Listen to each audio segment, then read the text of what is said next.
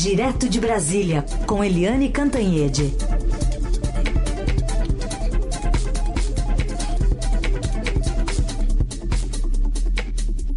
Tudo bem, Eliane? Bom dia. Bom dia, Carolina. Bom dia, ouvintes. Vamos ainda repercutir essa retaliação do Irã, né? Porque todo mundo está esperando, além de um tweet dizendo que está tudo bem, mas uma fala, um pronunciamento oficial do presidente americano Donald Trump sobre essa retaliação e para saber se vai ter uma escalada ou não, né, dessa tensão que continua por lá e respinga por toda parte. Olha, é, acho que era assim... É, tido como certo, absolutamente certo, que o Irã iria retaliar, Carolina. Não há surpresa na retaliação. E como foi essa retaliação? O temor é que o Irã matasse americanos, jogasse bombas, mísseis em alvos humanos americanos. Mas as informações até agora... que ainda não são precisas, a gente tem que trabalhar com cuidado sobre elas, mas as informações são de que foram em alvos é, militares americanos, duas bases americanas, e só morreram iraquianos. Quer dizer, a vida iraquiana também não tem muito valor, né? Ah, só morreu iraquiano, aí pode. Não morreram até agora, até o que se saiba, não morreram americanos. Então, é, O, como o mundo está vendo essa retaliação iraniana, está vendo como um alerta, um alerta assim, não brinquem comigo porque eu tenho como reagir. O presidente Donald Trump ontem fez uma reunião, a gente acompanhou é, até pela, pelos órgãos internacionais e nacionais de comunicação. O presidente Trump fez reuniões com a sua cúpula de segurança, cúpula de inteligência. Estava é, sendo esperado uma manifestação do presidente americano para os é, a, próprios americanos e para o mundo, mas eles desistiram na última hora. E tudo que o Trump disse até agora foi que até o momento, atenção, até o momento tudo bem. O que que ele quis dizer com tudo bem? Bem, que a retaliação uh, iraniana à morte, ao assassinato do general Soleimani, está é, dentro do previsto e não está exigindo nenhuma retaliação, nova retaliação americana. Ou seja, está tudo dentro do previsto, mas, de qualquer forma... É, o mundo está em alerta. O, a União Europeia já pediu hoje, é, novamente insistiu no pedido de paz, no pedido para, é, enfim, para evitar, né, para o fim do espiral da violência. Ou seja, grande tensão no mundo, grande expectativa de guerra. Mas o presidente americano não falou, é, e a avaliação é de que os alvos não eram humanos, que os alvos eram apenas militares e que isso é uma resposta dentro do previsível e que não cria uma nova onda de pavor e uma nova onda de retaliação, é, de, enfim, de, assim, feroz uhum. dos Estados Unidos. Vamos acompanhar, né? É, e ontem é, a gente viu até pela manifestação do ministro da Defesa, o Fernando Azevedo e Silva, que o governo não deve mais comentar esse assunto, né? É, o governo brasileiro está tendo alguma cautela nisso tudo, porque há divisões internas também, né, Carolina? A gente sabe que o, o Itamaraty está numa linha muito mais uh, da... O Itamaraty do Ernesto Araújo, eu não estou dizendo todo Itamaraty, estou falando o Itamaraty do Ernesto Araújo, está numa linha mais da, do grupo ideológico do governo, de alinhamento automático com os Estados Unidos e de condenação ao Irã, como foi a nota de sexta-feira passada, no primeiro dia do conflito. E... Mas... É, quem é que está nessa posição? O presidente Bolsonaro, obviamente, os filhos dele e aquele tal guru que mora lá na Virgínia, certamente, como ele está é, por trás da indicação do Ernesto Araújo para o chanceler, está por trás da indicação do Felipe Martins como assessor internacional da Previdência, presidência, é, é de se esperar que ele tenha alguma participação nisso. De qualquer jeito, os generais... é, temem muito esse alinhamento automático, temem muito essa forma do governo Bolsonaro estar jogando o Brasil dentro de um conflito que não é um conflito nosso, que não é um conflito brasileiro.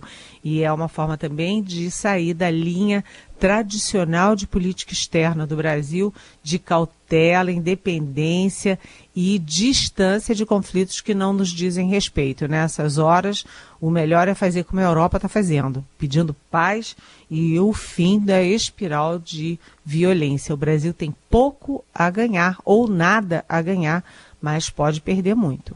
É. Aliás, também queria falar de um assunto correlacionado, que é essa queda de um avião, né, no, no espaço aéreo da, do Irã, né, um avião ucraniano.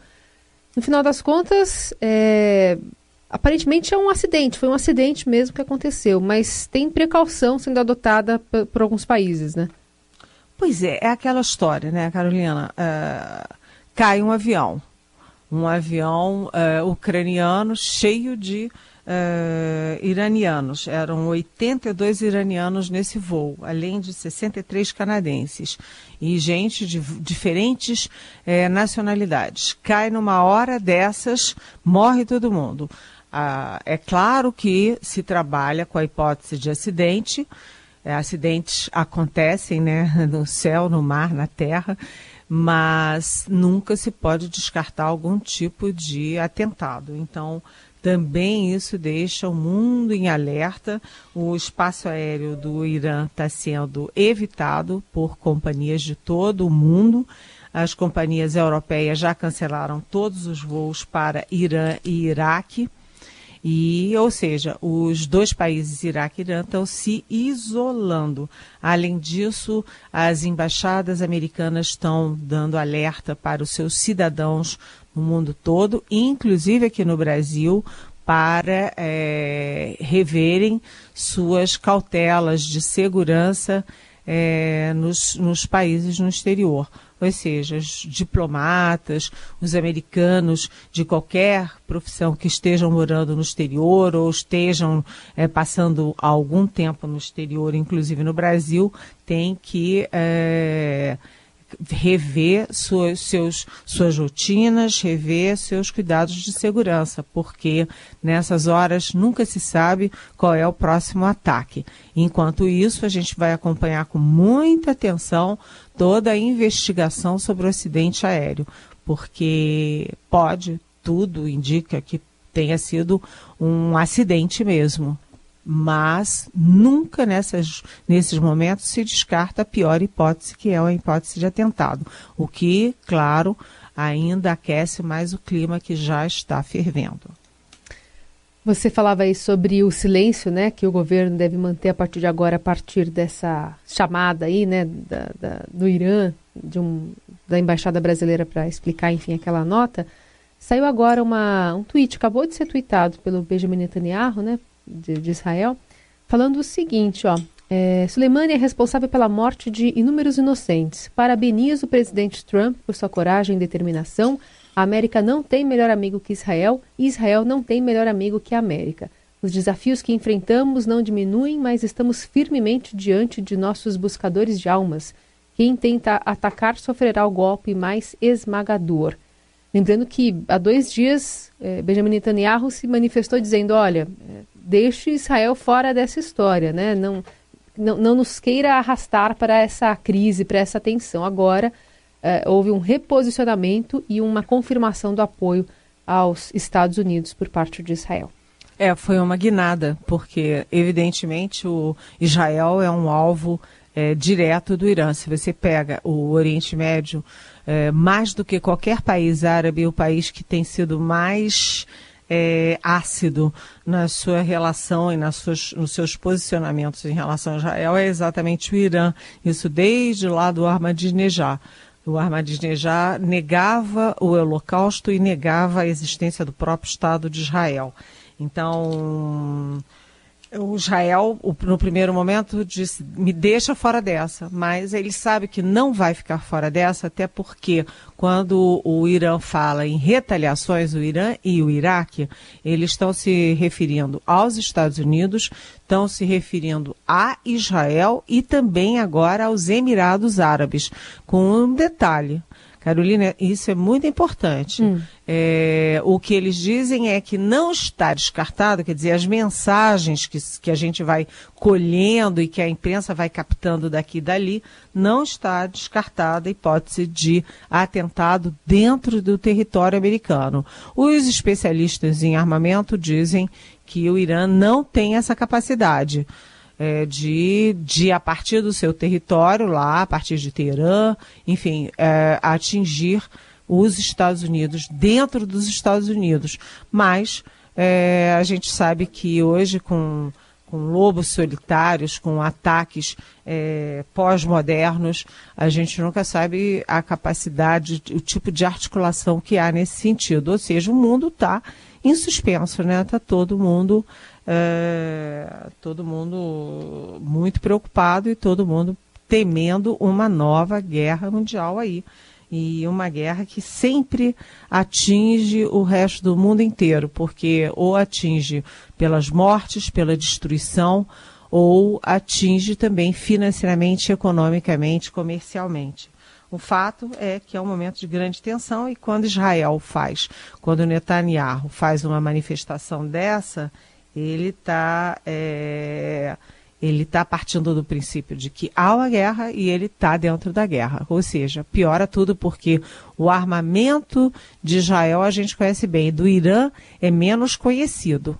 Né? A capacidade bélica do Irã é menos conhecida. Agora, a, do, a de Israel, todo mundo sabe que é, é, é fortemente é, destruidora, né? Eliane, tem pergunta aqui dos nossos ouvintes, uma delas da Suzana, aqui do Rio de Janeiro, ouvindo a gente lá do Rio de Janeiro. Ela comenta sobre essa reportagem do Estadão que diz que o Bolsonaro, o presidente Bolsonaro, usa as redes sociais para driblar críticas. Ela quer saber como você analisa essa preocupação do presidente com a comunicação após ser chamado de traidor por vários seguidores. Será que ele vai investir ainda mais em lives nas redes sociais? Oi, Suzana. Eu acho que vai sim.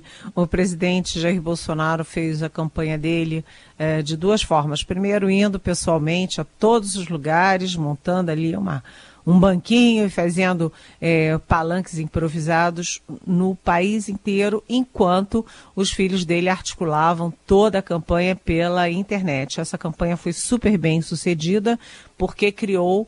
É, é, transformou uma inverdade em verdade, a de que só o Bolsonaro seria capaz de derrotar o P T. E essa verdade foi criada artificialmente pelas redes sociais, é, por uma boa e, e eficaz campanha de internet.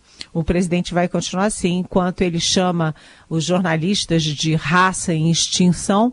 Eu acho que eu e a Carolina não estamos tão em extinção assim, mas enfim... Ele chama os jornalistas de raça em extinção. O presidente Bolsonaro vai fazendo lives, vai fazendo, vai falando pela internet com as pessoas e vai tendo também a reação, né? Porque, como a gente sabe, o presidente fala algumas coisas que são meio é, surpreendentes, até chocantes. Mas que vai desistir, Suzana, não vai não. Vai continuar firme nessa toada. E o Felipe Alvim pergunta aqui, por onde anda o Carlos Bolsonaro? Ele está sumido, não? Voltou às redes sociais, mas voltou também a ajudar na comunicação do presidente? Oi, Felipe. O Carlos Bolsonaro é assim, ele é, vai e volta, ele é uma montanha-russa emocional e, e também ele aparece, some, volta, aí sai do Twitter, volta para o Twitter, mas... É, não sei, tem muita fofoca no ar, uma das fofocas, eu não estou dizendo que é verdade porque eu não sei, mas uma das fofocas é que está ali, a relação anda um pouco arranhada entre Carlos e Jair, mas é, isso é uma questão deles, familiar, o fato é que não tem se visto muito os filhos do presidente nesse início do ano, nem o Carlos, nem o Flávio, nem o Eduardo.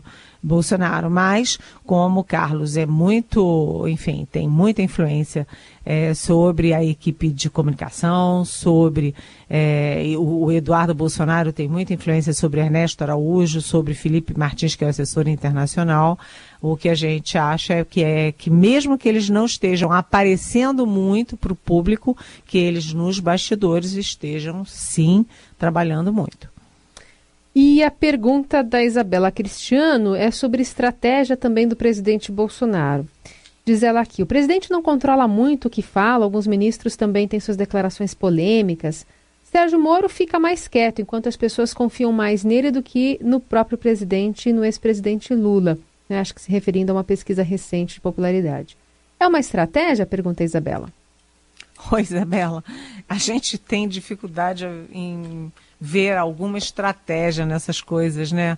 Quando o presidente Bolsonaro fala que tem um montão de amontoado de coisa escrita em livros, livros didáticos ou qualquer livro, a gente fica pensando qual é a estratégia que pode haver nisso. Será que tem alguma estratégia em parecer tão, sei lá, peculiar assim como o presidente se, se apresenta? Talvez não tenha estratégia, não. Talvez tenha falta de estratégia.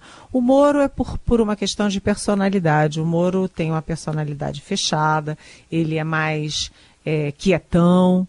Agora, o Moro, eh, apesar disso, ele teve uma, ele saiu da toca e ele teve uma atuação muito forte na negociação com parlamentares. Ele se reuniu com líderes, ele foi várias vezes ao Congresso, ele abriu canais com, os, com a presidente da Constituição e Justiça, Simone Tebet, do Senado, eh, ou seja, ele está...